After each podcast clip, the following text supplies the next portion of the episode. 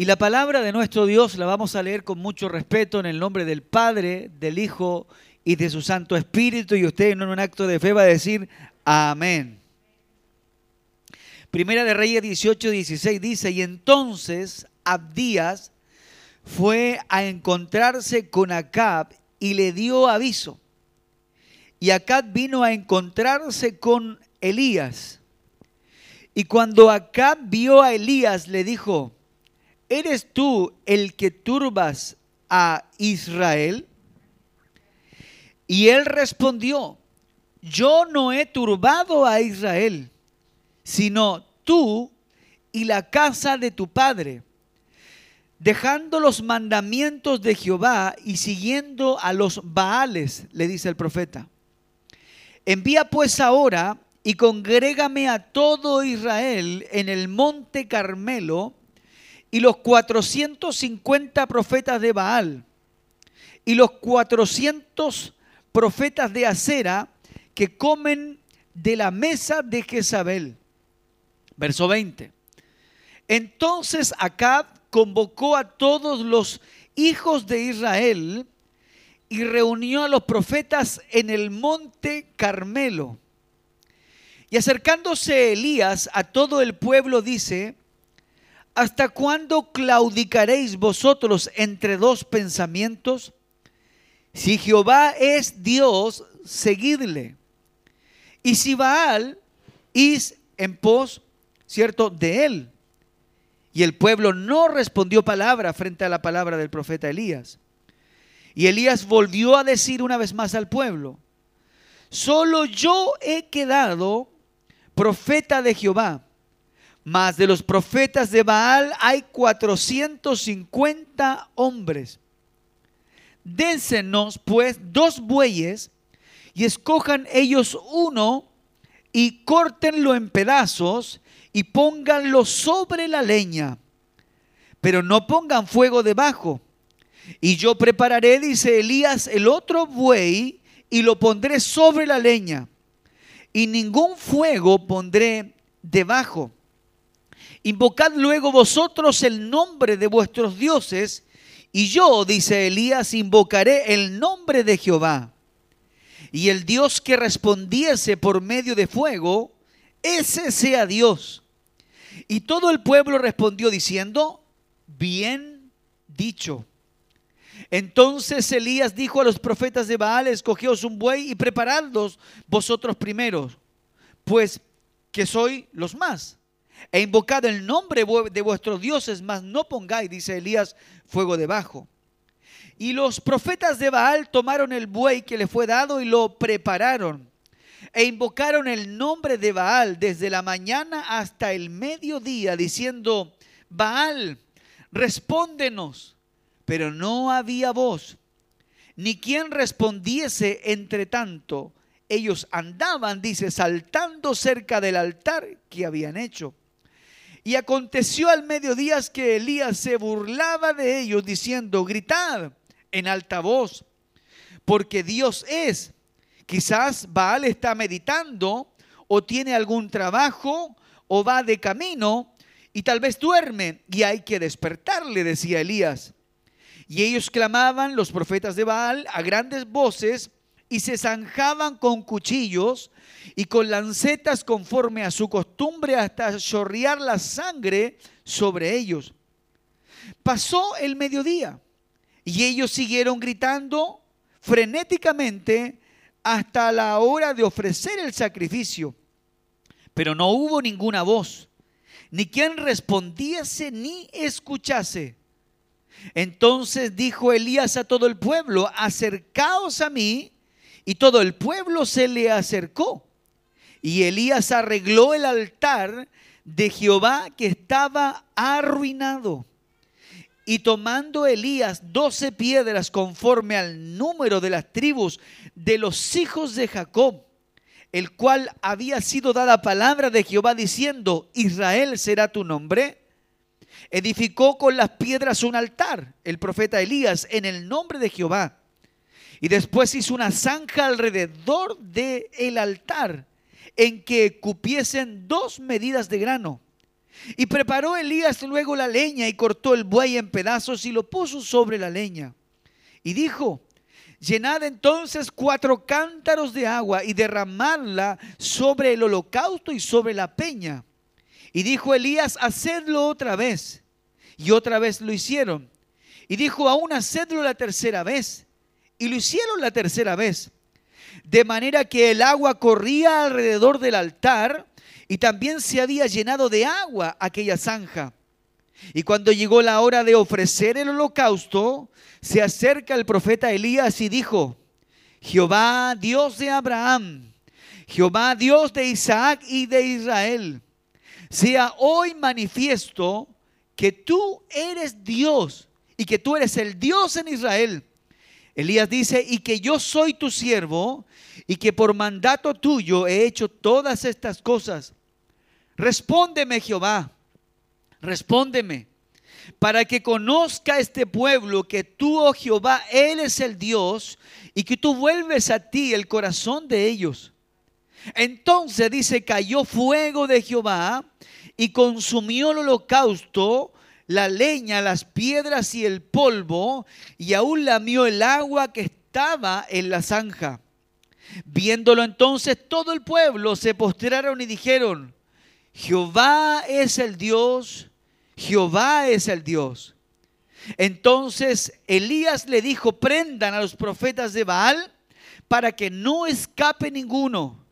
Y ellos los prendieron y los llevó Elías entonces al arroyo de Sison y allí Elías desgolló a los profetas de Baal.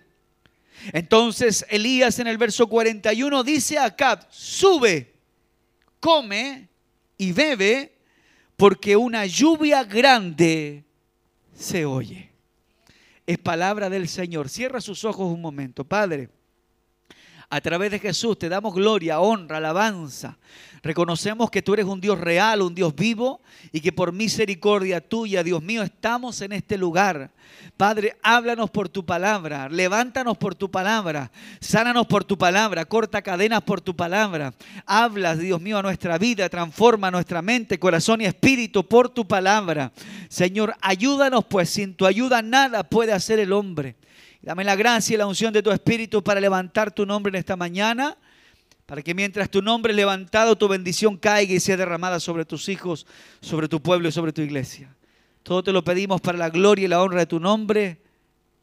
Amén y amén. Damos la gloria al Señor. Gloria a Dios, gloria a Dios. Gloria a Dios. Gloria a Dios para siempre. Dios le bendiga. Puede sentarse un momento. Puede confirmar la palabra con un amén puede adorar a Dios, puede exaltar, puede bendecir el nombre del Señor. Hay libertad para bendecir el nombre de nuestro Señor y Salvador Jesucristo. Cristo vive para siempre. Bendito es el nombre del Señor. Vamos a poner un título al mensaje. Siempre nuestro hermano Orlando nos dice, pastor, ¿cómo, se llamaba el título?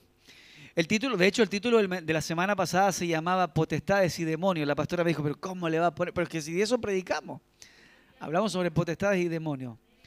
Hoy vamos a hablar en esta mañana bajo el título En medio de la sequía. En medio de la sequía. Un anciano dijo en una vez, el agua, hijo, es lo que le da vida a todas las cosas. El agua es lo que hace que las cosas vivan. Y sin agua nada puede existir. Bendito es el nombre del Señor. Y entonces vamos a hablar sobre este tema en medio de la sequía. ¿Qué está pasando en esta historia? ¿Qué está, qué está sucediendo acá? Había una sequía en esta localidad, había una sequía en este lugar, no había agua, no había agua. ¿Y por qué no había agua? ¿Por qué el pueblo estaba viviendo estas calamidades? ¿Por qué el pueblo estaba Bendito es el nombre del Señor viviendo la, una consecuencia, ¿no? De esta escasez hídrica. Y era porque el texto dice claramente que ellos se habían vuelto a otros dioses, dejando al único Dios verdadero y vivo. O sea, se habían vuelto a Baal. Se habían vuelto a Baal y habían caído en idolatría. Y sabe, cuando el pueblo cae en idolatría y cuando el pueblo se aleja de Dios, viene en consecuencia. Si alguien piensa que alejarse del cuerpo de Cristo no va a provocar nada en su vida, se equivoca porque cuando usted se aleja del cuerpo de Cristo, que es la iglesia de nuestro Señor y Salvador Jesucristo, van a venir consecuencias sobre su vida. Cuando usted se desconecta de la obra del Señor y se desconecta de todo aquello que tiene relación con la iglesia, vienen consecuencias. Van a venir calamidades, bendito sea Dios, a su vida. La Biblia está llena de historias y de pasajes de generaciones que se descolgaron de Dios y sufrieron las consecuencias. Solo abro comillas, cuando usted mira allí la historia de Gedeón, se da cuenta que el pueblo empobrecía. Se da cuenta que el pueblo estaba arruinado, no quería, no podía prosperar. Se había estancado. Y era sencillamente porque se habían olvidado de Dios. Llevaban más de siete años u ocho años por allí. Los que conocen más detalladamente el pasaje estaban siendo presionados por por sus enemigos. Ellos querían crecer, querían prosperar, querían surgir, venían sus amigos y le robaban todo como langostas y le consumían todo lo que ellos tenían. Hasta que Dios levanta, dice la Biblia allí a un Gedeón y el Señor le dice, Jehová está contigo. Hermanos, cada vez que Dios quiere cambiar la historia de una generación y cada vez que Dios quiere enfocar en el rumbo correcto a un pueblo, a una persona, a una familia, Dios va a levantar a un hombre de Dios para traer dirección a esa vida. Dios levantó un Gedeón para hacer volver el pueblo, aleluya, al Señor. Dios levantó un Moisés, Dios levantó un Josué para hacer volver el corazón del pueblo al Señor. Y en esta historia, Dios levanta a un Elías. Santo es el nombre del Señor. Dios levanta a un Elías en medio de una sequía que estaba viviendo el pueblo. Dios levanta a un hombre de Dios cada vez que no hay dirección. Cuando no hay visión, cuando no hay dirección, Dios levanta a un Samuel, bendito sea Dios, para traer visión al pueblo. Recuerde que la historia de Samuel dice, no había frecuencia, no había visión con frecuencia. Cuando no hay visión, cuando no hay revelación de la palabra, el pueblo se confunde, hace un montón de cosas humanas lejos de la palabra, lejos, de la voluntad de Dios. Pero qué bueno que Dios tiene misericordia de su pueblo. ¿Cuántos dan amén a eso? Qué bueno que Dios se provee de hijos y de hijas de Dios. Qué bueno que en distintas partes del mundo hay siervas que todavía creen en el Dios del cielo. Y todavía hay siervos que temen, bendito sea Dios, ante la presencia del Señor. Y Dios levanta ahí entonces, dice la Biblia, a este Elías, porque ya Dios lo había levantado, Dios, Dios ya lo había llamado. Y Dios usa a este Elías en medio de esta confusión y en medio de esta sequía que tenía el pueblo, no había agua. Si no hay agua no puedes cultivar, si no hay agua no puedes plantar, nada crece, nada surge, nada brota, porque no hay agua. Pero fíjate lo que hace Dios primero. Escuche bien, ¿me está escuchando? Antes de que Dios le solucionara el problema que el pueblo tenía, que era poder solucionar la crisis hídrica que ellos tenían, porque si no hay agua no había comida, antes de solucionar eso, Dios quería solucionar el problema que estaba en el corazón del pueblo. Bendito es el nombre del Señor. Si alguien está escuchando en esta mañana, dice, yo quiero la ayuda de Dios. Dios dice, yo quiero ayudarte, pero antes de ayudarte, yo quiero sanar tu corazón. Bendito sea el nombre de Dios para siempre. Entonces Dios no les trae la respuesta del agua inmediatamente, sino que Dios dice, yo tengo que transformarlos primero interiormente. Primero tengo que sacar todos esos dioses que tienen en sus corazones. Primero tengo que derribar todos esos altares que han levantado en sus corazones y que me han desplazado, dice el Señor. ¿Cuánto escucha la palabra? Entonces, Dios se preocupó espiritualmente del pueblo y luego Dios hace una obra que ya la vamos a, detallar exteriormente en favor del pueblo. Santo es el nombre del Señor. Entonces, volviendo a la historia, dice la palabra del Señor que era tanta la idolatría que el pueblo había caído, hermanos, en una falsedad religiosa. Adoraban a un Dios que no podía oír ni responder. Adoraban a un Dios que no podía hacer milagros, aunque ellos creían que hacía milagros. Adoraban a un Dios que podía sanar, que ellos creían que podía sanar, aunque no sanaba. Bendito es el nombre del Señor. Hoy pasa lo mismo, y abro comillas, con las religiones paganas como en la iglesia católica. Tú ves que tú vas a una iglesia católica y tienen lleno de santos por todas partes. Hay, un, hay santos para cada gusto. Hay un santo para cada tipo de persona. Yo estoy ofendiendo a, los que participan de alguna religión católica. Yo no quiero dañar a la gente. Yo estoy diciendo lo que ellos hacen. Hay santos para todos los tipos. Hay una cantidad de santos tremendos. Virgen para esto, santo para esto. Y son estatuas. Son estatuas que no hacen absolutamente nada. Tú le hablas a la estatua y la estatua no te habla. Bueno, el pueblo de Israel estaba en esta situación.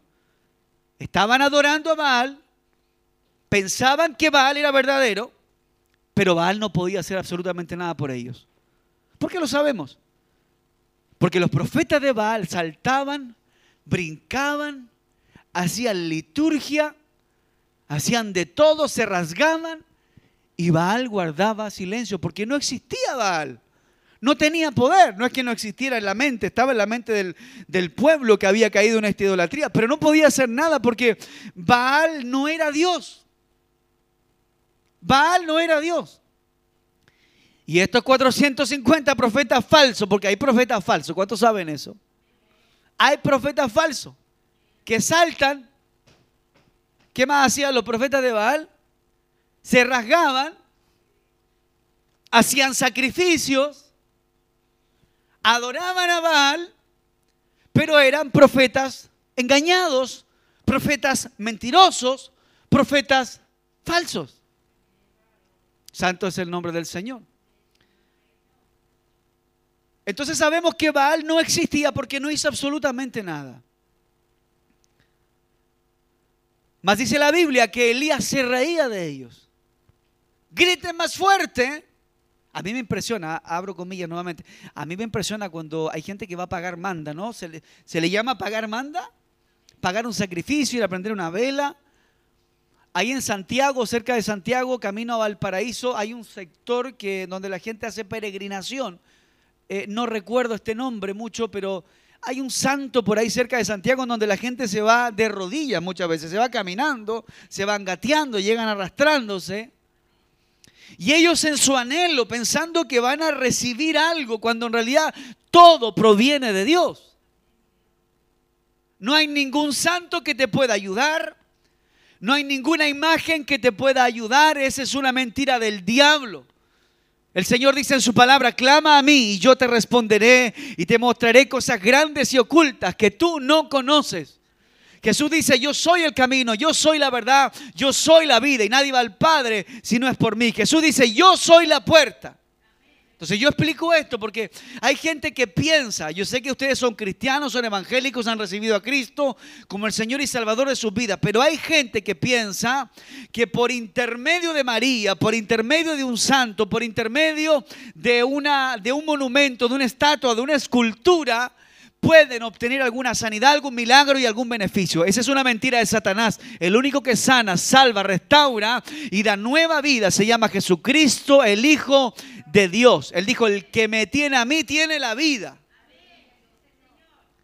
Bendito es el nombre del Señor. Entonces estos profetas falsos adoraban a un Dios falso.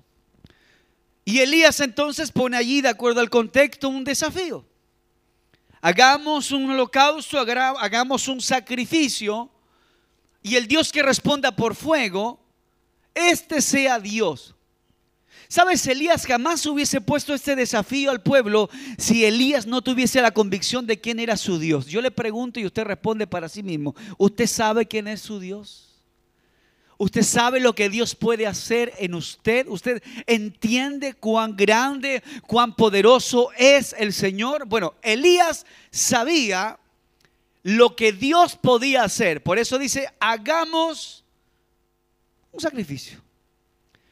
Y el Dios que descienda con fuego, este sea Dios.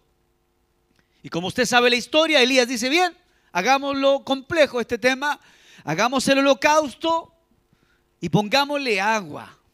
Todos saben que el agua apaga el fuego. Si usted va a hacer un sacrificio y usted quiere ganar, usted ni loco le pone agua, usted le pone benzina. Pero Elías dijo, pongámosle agua. ¿Qué nos muestra ese detalle? Sencillamente que Elías tenía la seguridad del Dios en el que él creía y confiaba. Y él sabía que su Dios era un Dios de lo imposible. Aquí hay algo bueno. Yo le pregunto, ¿usted sabe que Dios es un Dios de lo imposible? Porque no era lógico, tampoco era natural, tampoco era humano pensar que algo podía arder en agua. Dice Elías que le pusieron tres medidas de agua al sacrificio de él. Ya sabemos que Baal no hizo absolutamente nada, no descendió fuego, no pasó nada con ellos, fue puro espectáculo. Pero en Elías dice que él le coloca agua a su holocausto. El hombre estaba seguro que quizás humanamente se veía imposible para el resto de la gente. Yo creo que el resto de la gente dijo, ya, Elías aquí murió, este se puso loco, este la embarró, ¿cómo se le puede ocurrir ponerle, ya, que caiga fuego del cielo es algo sobrenatural. Eso es algo difícil, ¿no? No habían fósforos, no había nada. Esto, el Dios que respondiera por fuego, se tenía que aparecer fuego de la nada, hermanos. Tenía que aparecer fuego, bendito es el nombre del Señor, sobrenaturalmente. Y entonces, dice que le ponen agua allí al, holocausto, al sacrificio de Elías. Y Elías hace varias cosas dentro de ese proceso. Dice que arregla el altar. Y yo que lo que veo allí dentro de esta historia también. Y es que antes de que descendiera el fuego de Dios, habían cosas que Elías tenía que hacer. Hermano, nosotros no podemos dejarle todo a Dios. Hay cosas que nosotros tenemos que hacer primero para que luego Dios descienda con su respaldo y con lo que Él vaya a hacer en nuestra vida. La Biblia dice que Él arregló el altar, preparó todas las cosas. Yo pregunto, ¿cómo está tu altar? ¿Cómo está el altar de Dios en tu corazón? ¿Cómo está el altar de Dios en nuestro corazón? Entonces a veces decimos, Señor, lléname con tu presencia. Y Dios dice, arregla primero tu vida. Entonces él dice la Biblia que él arregla primero el altar. Y una vez que él arregla el altar, pone las piedras, ordena todas las cosas, recién ahí, él dice, Señor, por mandato tuyo yo he hecho estas cosas. Este no se dio, es fea la palabra, no sé si es fea tampoco, pero este no se dio los carriles solo así. Este lo que estaba haciendo, Elías, este hombre de Dios, lo que estaba haciendo era porque Dios se lo había pedido. Dios lo había enviado. Él estaba haciendo todo esto no para tentar a Dios, no para que jactarse del Dios al que él servía, sino porque él sabía en su corazón que era la voluntad de Dios. Y él dice, Señor, yo por mandato tuyo he hecho esto. Yo estoy en esta situación porque sé que tú quieres que así sea. Y dice, Señor, respóndeme. Señor, respóndeme. ¿Usted se ha puesto a pensar lo imposible que era que apareciera fuego de la nada? Es imposible. Abro comillas nuevamente y yo le pregunto, ¿hay algo que usted, ¿hay algo que usted pueda estar viviendo que es imposible? Porque si hay alguien que sabía la imposible, ese era el profeta Elías. Entonces yo le pregunto, ¿hay algo que usted esté viviendo o sepa o sienta o vea frente a usted que es imposible? Bueno, Elías sabía de eso. Era imposible que fuego cayese del cielo. Pero él creía en un Dios de lo imposible. Él sabía que aunque él no pudiese hacer caer fuego del cielo, Dios podía hacer caer fuego del cielo. Él sabía que aunque humanamente no, tendría, no tenía sentido de que ese holocausto se consumiera de la nada, pero él sabía que había un Dios que todo lo podía hacer. Y ese Dios omnipotente es el Dios al que usted adora, es el Dios al que usted ora, es el Dios al que usted canta, es el Dios al que usted le agradece, es el Dios al que usted le alaba, es el Dios al que usted le bendice. Usted sirve a un Dios de lo imposible. Bendito es el nombre del Señor. Cristo vive para siempre. Y entonces, a mí me encanta la fe. Bueno, dice la Biblia que el padre de la fe es Abraham. ¿Por qué? Porque Dios le dice allí, sal de tu tierra y de tu parentela y vete a la tierra que yo te mostraré. El hombre sin saber dónde iba salió y obedeció. Entonces la gente dice y, se conoce ¿no? a Abraham como el padre de la fe. Pero la fe de Elías era impresionante. Era increíble. Bueno, él ora y dice que cae fuego del cielo. Lo imposible se hizo posible. Y lo que era invisible se materializó y se hizo visible y quemó el holocausto y aún el fuego lamió las aguas y consumió todo lo que estaba allí. Y yo creo que la gente que miraba dijo, wow, ahora creer, ¿no? Ah, así es fácil, así es fácil creer. Después de la guerra y la victoria, eh, todos son, dice el dicho, generales. Es fácil creer cuando se ve. Es fácil creer cuando se toca, es fácil creer cuando se materializan las cosas, pero creer cuando nada se ve es diferente. Creer cuando las cosas no han sucedido es diferente. Y hacia allá Dios quiere guiar a la iglesia, que usted pueda creer aunque aún no haya visto. ¿No es así la fe? Hebreos 11 dice, es pues después de la fe, la certeza de lo que se espera, la convicción de lo que no se ve. O sea, es creer en lo que aún no has recibido, pero sabes que va a llegar. Eso es fe. Bendito es el nombre del Señor. Entonces quizás el pueblo allí dijo, ah, ahora sí. Pueblo de poca fe. Ahora creían porque, claro, vieron el fuego caer del cielo y consumió todo el holocausto. Dijeron, ah, ahora, ahora sí que Dios es Dios. Claro, ahora. ¿Y por qué no creíste antes? Cuando no habías visto. El texto dice, hermanos amados, que Elías manda a reunir, después de que se comprueba que Jehová es Dios, Elías manda a reunir a los profetas y los desgolló. Porque, ¿para qué tener a profetas falsos? Ahora, esto no quiere decir que usted le ande pegando palos a los profetas falsos. No. Pero esto te habla de que había que poner orden allí. Había que poner orden. Y Elías puso orden en aquellos profetas que estaban simplemente confundiendo al pueblo. Los sacó del mapa, los desapareció. Y entonces después de que Dios ve que el corazón del pueblo había comenzado a ser restaurado, Después de que Dios ve que el problema que estaba interiormente comienza a ser ordenado, entonces Dios dice, ahora hay que solucionar lo que realmente le está pasando. O sea, ya, ya, ya, ya estoy arreglando el problema de su fe, ya estoy sanando lo que está pasando dentro, ahora vamos a ver qué es lo que pasa por fuera. Y el problema era el agua. El problema es el agua. Cristo vive para siempre. Entonces Elías le dice, ahí nos vamos al verso 41, Elías le dice a Acab, sube, come y bebe, porque una lluvia grande se oye. Aquí sigue hablando, el hombre de Dios. No había lluvia, pero él sabía que venía una lluvia. Santo es Dios para siempre. Entonces Acab subió a comer y a beber, y Elías subió a la cumbre del Carmelo, y postrándose en tierra puso su rostro entre las rodillas, una posición de humillación, de oración, de poder clamar al Señor. Y le dice a su criado, sube ahora y mira hacia el mar. Y él subió y miró y dijo, no hay nada. Y él le volvió a decir, vuelve siete veces. Por favor, analice esta historia. Ya Dios había comenzado a restaurar los altares caídos que estaban en el corazón del pueblo ya Dios le estaba devolviendo la fe a través de Elías al pueblo, ya la idolatría había sido quitada del corazón del pueblo, entonces ahora Dios iba a solucionar el problema hídrico que tenía el pueblo. No había agua. Y entonces antes que el agua venga, Elías dice, viene agua, viene agua. No había agua, había sequía. Esto es como que usted un primero de enero con 37 grados de temperatura, sea a las 12 del día, y usted diga de aquí a las 12.15 temporal.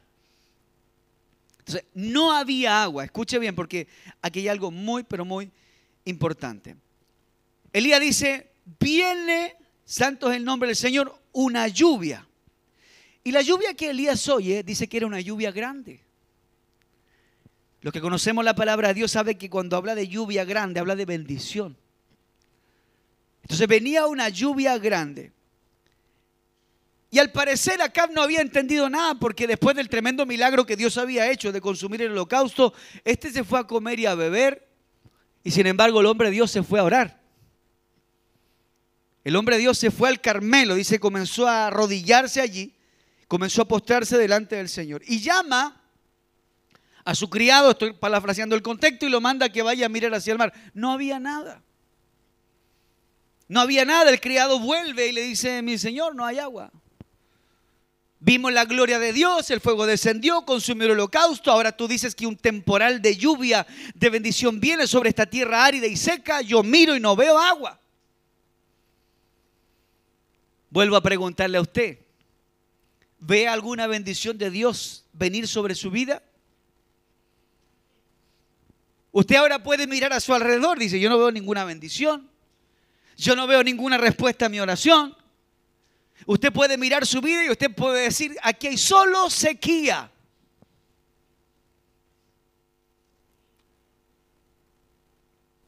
Elías manda a su criado, le dice, muchacho, mira, si viene una lluvia grande, no, no veo nada. No veo nada. Vuelve, mi señor, no hay nada. Hombre, si viene una lluvia, pero tienes que subir siete veces. Lo manda siete veces a mirar. Siete veces. Siete veces. Constancia. No había una vacilación, no tiene que haber vacilación en nosotros, no tiene que haber duda, tiene que haber seguridad. Miró una vez, no había agua, fue otra vez, segunda vez, miró una vez, otra vez más, segunda vez, no había agua. Miró por tercera vez hacia el mar, no había agua. Cuarta vez, no había agua. Quinta vez no había agua. Es como cuando usted viene al culto, el pastor le dice, yo siento que Dios va a hacer algo con tu vida. Pasa un mes, nada. Pasa un año, nada. Lleva cinco años, nada. Han pasado 14 años, estoy poniendo fechas, ¿no? Dios quiera no sea así. Han pasado 14 años, nada. Y Dios dice, una lluvia grande viene hay algo grande que viene para tu vida. Y tú miras para el lado y dices, pero nada, si en estos últimos años solo sequías, sequías y sequías. Solo ves sequedad a tu alrededor. Pero Elías manda a su criado siete veces. Yo creo que a la quinta vez que el criado miraba hacia el mar, yo creo que ya, ya este criado no tenía fe, sino que por amor a su Señor iba nomás. Sexta vez el criado mirando hacia el mar. Nada. Esto nos sigue hablando de constancia, de perseverancia. Esto es como el que el hermano que está enfermo, hermano, sirva al Señor y Dios le va a sanar y pasa los ungimientos y no pasa nada. Viene al otro ungimiento y no pasa nada. Y pasa al otro ungimiento por fe y no pasa nada. Y viene al otro día y oramos por él y no pasa nada. El hermano tiene dos opciones. O dejar de confiar en Dios o confiar en el tiempo de Dios. A la sexta vez el criado va, mira hacia el mar. Nada. Cualquiera se desanima con una situación así. ¡Qué bochorno! ¡Qué vergüenza! Elías le dijo, acá una, una lluvia grande viene. Y ya llevo siete, seis, siete veces, o sea, seis veces yendo a mirar y no hay nada. ¡Qué bochorno! Esto debe ser un chamullo. Y nada. Y sabe, yo creo que hay mucha gente que está en la sexta vez y no ve nada. Y quizás hay alguien que está en esta mañana en la quinta vez mirando hacia el mar y no ve agua venir, no ve nada. Pero ¿sabe lo que yo he aprendido en estos años? Que Dios lo que dice, si es Dios, se cumple. Y si alguien te ha dicho algo y no se ha cumplido, no ha sido Dios. Porque la palabra de Dios dice que Elías dice, una lluvia grande viene. Esta no era un, este no era un carril de Elías. No era una, una volada espiritual de Elías, no, esto era una palabra de Dios que estaba sobre el hombre de Dios. El hombre de Dios sabe lo que va a pasar antes que pase. El hombre de Dios sabe lo que va a venir antes que venga, antes que las cosas se materialicen. Dios primero le habla a sus siervos. Bendito es el nombre del Señor. Entonces, Elías le da esta instrucción. Muchacho, no te desanimes a la primera si no ves venir el agua. Vuelve siete veces, verso 44. Y a la séptima vez, no fue ni a la sexta, ni a la quinta, ni a la cuarta, ni a la tercera, sino que dice el texto, sino que a la séptima vez, dice el criado, yo veo una pequeña nube como la palma de la mano de un hombre. Algo pequeño, algo pequeño. Pero no te olvides de lo que Elías había dicho, había profetizado. Algo grande viene. Y eso grande no vino grande de la noche a la mañana, vino como algo pequeño. Primero, bendito es el nombre del Señor. Y él dice, yo veo algo pequeño como la palma de la mano de un hombre a la séptima vez que sube desde el mar. Y le informa eso el criado a Elías y él le dice, ve y di a Acab, unce tu caballo y desciende porque la para que la lluvia no te ataje. Y aconteció que estando en esto, que los cielos se oscurecieron con nubes y viento, y hubo una gran lluvia. Bendito es el nombre del Señor. Uno lee esta historia y uno dice, no, pero no es gran cosa. Había una sequía. Había un problema hídrico súper serio, hermano. No era que había llovido anteayer y había parado dos días de llover, no, había sequía. Había una necesidad en la gente de que lloviera. Pero ya la gente había perdido toda esperanza de que agua cayera del cielo. Y Dios mandó la lluvia. Pero primero restauró el corazón de su pueblo. Bendito es el nombre del Señor. Por eso yo te motivo en esta mañana que no pierdas la fe. Por eso el título del mensaje es En medio de la sequía. Tú puedes pensar que en medio de la sequía espiritual en la que estás, en medio de la sequía familiar en la que puedas estar, en medio de la sequía económica en la cual puedas estar, en medio de la sequía matrimonial en la cual tú puedas estar, no pierdas la fe. Elías sabía quién era Dios. Y Elías sabía que su Dios era capaz de hacer todo lo que para él era difícil. Dios podía hacerlo realidad. La confianza en el Dios del cielo. Y esto no tenía relación con los gritos, ni con la liturgia, ni con los saltos, ni con los sacrificios, sino con una fe verdadera en el Señor. Cuando usted logra implantar en su corazón una fe verdadera, usted sabe que Dios no le va a abandonar. Usted sabe que Dios no lo va a dejar. Usted sabe que Dios no lo va a desamparar. Usted sabe que usted no está solo. Usted no pelea solo. Usted no está solo frente a los gigantes. Usted sabe que Dios va con usted. Pero eso es una fe verdadera en el Señor. Que aunque estemos en medio de la sequía, sabemos que aunque no veamos la lluvia, lluvia viene. Si no será hoy, será mañana. Si no es mañana, será el miércoles. Si no es el miércoles, será el viernes. Si no será el viernes, será cuando vaya camino a casa o de vuelta del trabajo. Pero si Dios dijo que lluvia viene, es porque lluvia viene, aunque no la veamos. Confianza, seguridad en el Dios verdadero. Si hay hombres que supieron de confianza, son esos hombres que fueron lanzados al horno. Oh, ¿cuántos saben esa historia? Fueron lanzados al horno. La historia dice que Nabucodonosor hizo una estatua y que cuando los tamboriles y los tambores sonaran, dice que todos tenían que adorar a esa imagen que Nabucodonosor había creado. Pero habían tres hombres.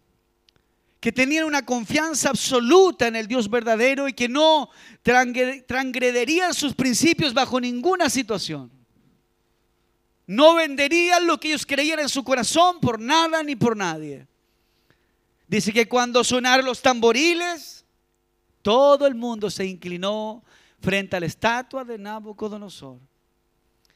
Pero sin embargo, tres hombres llamados Sadrach, Mesad y Abednego no se inclinaron frente a esa estatua. La historia dice que los que no se inclinaran frente a la estatua que Nabucodonosor había creado serían lanzados al horno de fuego. Aquí nuevamente entra en cuestionamiento lo racional, lo lógico, lo coherente con lo sobrenatural del Señor. Se supone que lógicamente a cualquiera que lo lancen en un horno caliente muere, ¿sí o no? Cualquiera que lancen al fuego se quema, ¿sí o no? Pero estos hombres tenían una fe verdadera, que sabían que si Dios se los quería, se los podía llevar, como también sabían que si Dios los quería ayudar, Dios los podía ayudar. Fe verdadera, seguridad en Dios.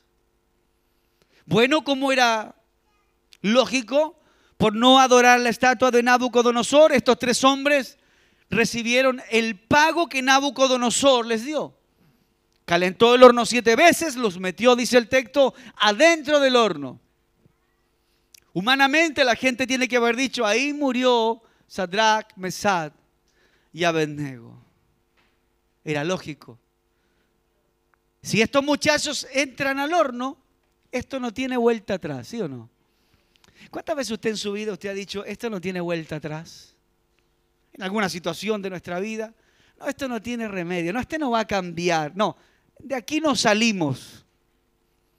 ¿Por qué? Porque el mundo que no tiene a Dios en su corazón no tiene a quién acudir. No saben que hay un Dios poderoso, no saben que hay un Dios que hace cosas extraordinarias. No saben que hay un Dios que abre el mar, no saben que hay un Dios que derriba muros, no saben que hay un Dios que hace milagros.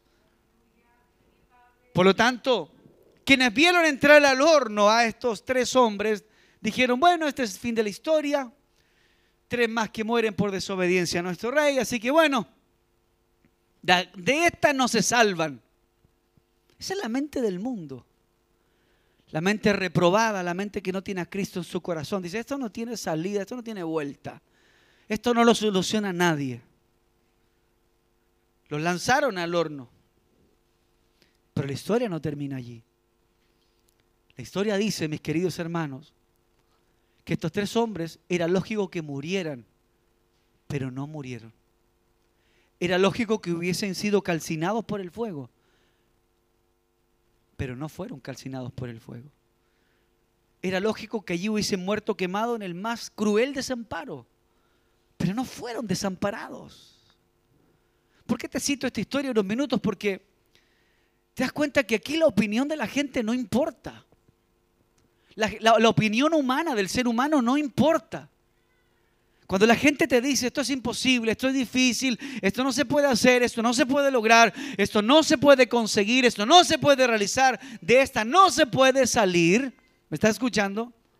La gente puede pensar eso, pero Dios es un Dios que hace cosas extraordinarias. Dios es un Dios que hace cosas gloriosas. Bendito es el nombre del Señor. Donde usted no puede obrar, Dios puede obrar. Y cuando usted dice esto no se puede solucionar, Dios lo puede arreglar. Dice que quienes miran allí al horno ven a estos tres hombres, Sadrach, Mesad y Abednego dentro del horno, pero también ven a un cuarto hombre, semejante, dice la historia, al hijo de los dioses. Algo que no tenía sentido, algo que no era coherente, algo que era totalmente fuera de lugar, sucedió en ese día. ¿Por qué? Porque habían hombres que tenían una fe verdadera en el Señor. Hoy te puedes encontrar en la sequía más grande en tu vida. Puede que hayan gente, personas muy bendecidas, pero quizás espiritualmente se encuentran secos. Puede que hoy te encuentres por el valle de oscuridad más terrible. Pero sabes, nunca pierdas la fe y nunca pierdas la esperanza en nuestro Señor y Salvador Jesucristo. La Escritura nos enseña un principio muy clave y dice, lo que es imposible para el hombre es posible para Dios. Amigo, hermano, persona que nos escuchas o puedas ver el día de mañana esta prédica, nunca pienses que un problema es demasiado grande. Nunca pienses que tu aflicción es demasiado grande. Nunca creas que tu situación es demasiado difícil o demasiado grande. Porque hay un Dios que es más grande que eso. Ese Dios es el que salvó a Daniel de los leones. Ese Dios es el que protegió a estos tres hombres que fueron lanzados a un horno de fuego. Ese Dios fue el que generó una convicción tan firme en Elías que aunque no había visto esa lluvia de bendición venir, él sabía que venía, aunque aún no la hubiesen visto, ni tocado, ni palpado. Es fácil creer que agua viene cuando está lloviendo, chispeando o el cielo se ha oscurecido, pero creer que una lluvia se puede derramar sobre nosotros cuando solo hay sol es algo diferente. Pero nuestro Dios es un Dios que todo lo puede realizar. Ese Dios que hace milagros es un Dios que todavía sigue obrando en medio de este tiempo.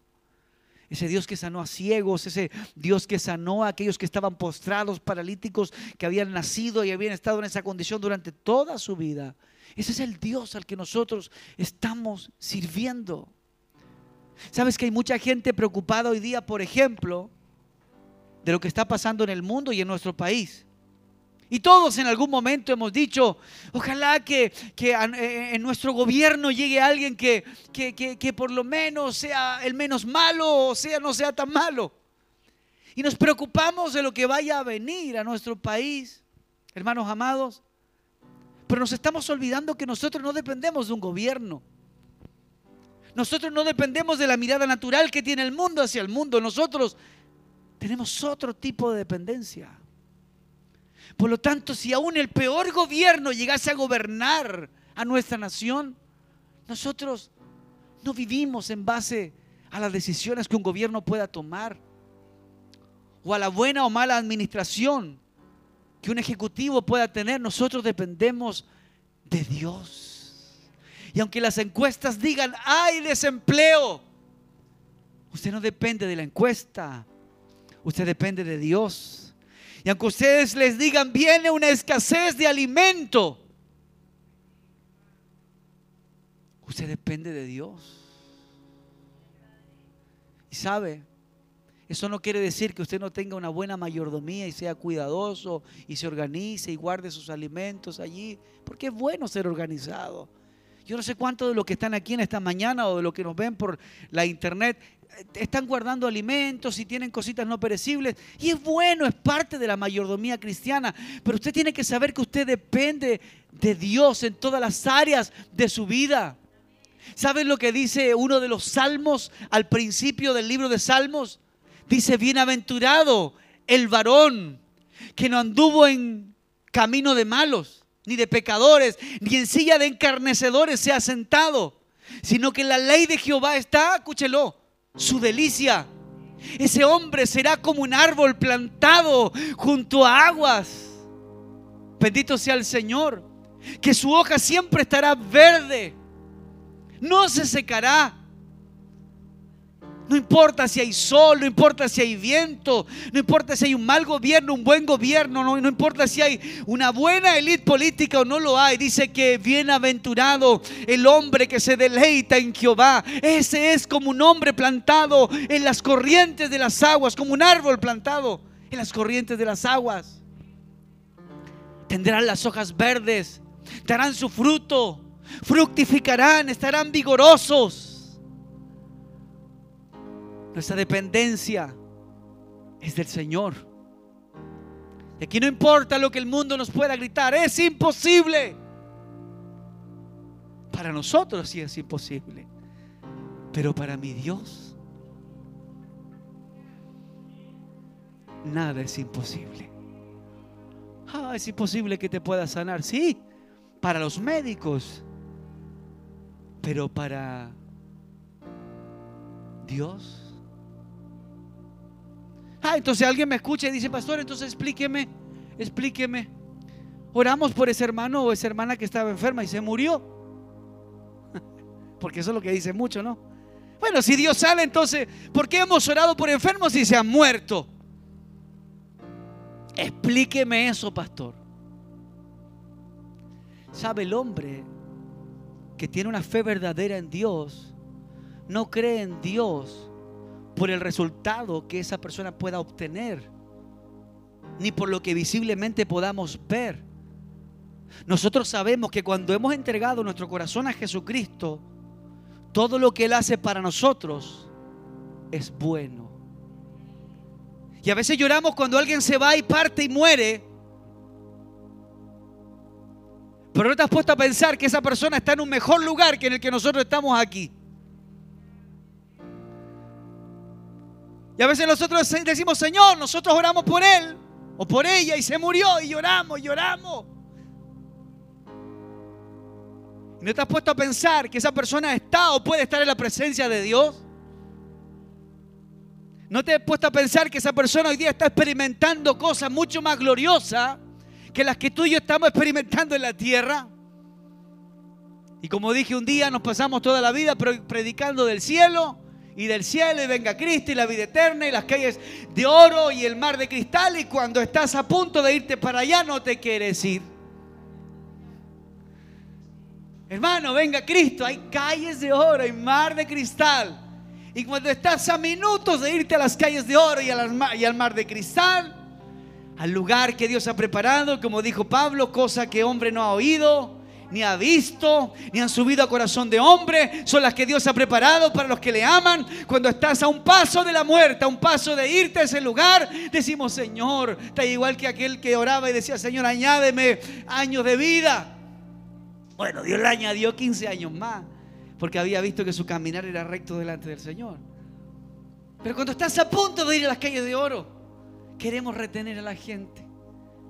O los que ya se han ido decimos, hoy, ¿por qué no está aquí con nosotros? Cuando los que sufrimos aquí somos nosotros. Usted son los que están bajo este cielo. Aquí hay muerte, hay maldad, hay odio, hay pelea, hay engaño. Y en el cielo ya no habrá más muerte, ni más llanto, ni dolor, las cosas viejas pasaron. Y aquí todas son hechas. El Señor permite las situaciones difíciles aquí abajo, pero allá arriba no hay tristeza. Como dice la Biblia, que los que mueren, su amor, su odio, fenecieron y ya no tienen más participación de lo que hay bajo el sol. Los que se han muerto ni se acuerdan quién tú eres. Ah, pero es que yo no me olvido de ella. Ah, ella ya ni se acuerda quién eres tú. Así que no sufran más por alguien que ya ni se acuerda. ¿Quién eres tú? Mejor busca a Dios. Busca a Dios. Busca al Señor para que cuando salga de esta tierra puedas ir a esa morada celestial, calles de oro, mar de cristal, un lugar glorioso, un lugar eterno donde la muerte ni el dolor no existirán nunca más. Por eso te digo, mi querido hermano, nosotros no dependemos de lo que la gente ve, de lo que la gente piensa, de lo que es racional, lógico y común, o de lo que la gente entiende. Nosotros dependemos de Dios. Y aunque el diablo venga a susurrarte y te diga, no sigas más orando por eso, si ya aquí no hay vuelta atrás. Para el hombre no habrá vuelta atrás. Pero Dios todo lo puede hacer. Si no ves la lluvia con tus ojos naturales, Trata de ver, por favor, en esta hora con tus ojos espirituales. Ponte de pie un momento.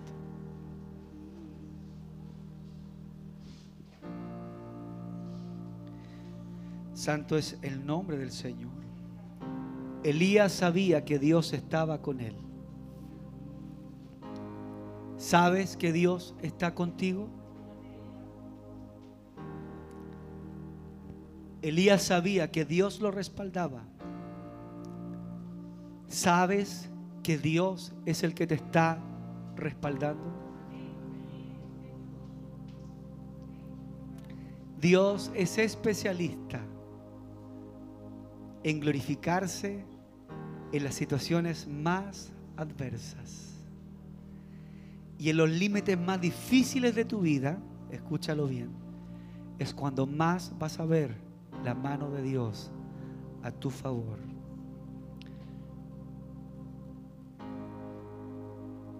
Si Dios aún no ha alivianado tu carga, es porque aún puedes un poco más. Y si aún Dios no ha enviado esa agua fresca sobre tu vida, es porque Dios sabe que puedes un poco más. Y en el momento cuando ya Dios sepa que ya, ya, ya, efectivamente, ya tú no puedes, Dios va a decir ahora es tu momento, ahora es momento de intervenir. Fue ahí entonces cuando Dios le dice a Moisés, marche. Allí Dios abrió el mar. Allí Dios derriba los muros. Allí Dios derriba al gigante. Allí Dios saca agua en donde no hay agua. Y allí Dios envía un agua fuerte cuando hay sequía. Oh, bendito sea Dios. Padre, gracias te damos en el nombre de Jesús. Aleluya, aleluya. Oh, aleluya, aleluya. Gracias te damos, Padre, en el nombre de Jesús, por tu palabra. Oh, aleluya, aleluya. Señor, bendice nuestro corazón, bendice el corazón de tu iglesia, bendice el corazón de tus hijos. Oh, aleluya, aleluya, aleluya. Oh, tú eres un Dios que está mirando más adelante, Señor, de lo que nosotros podemos ver. Aleluya, aleluya, aleluya, aleluya, aleluya. Oh, Señor, aunque las cosas no...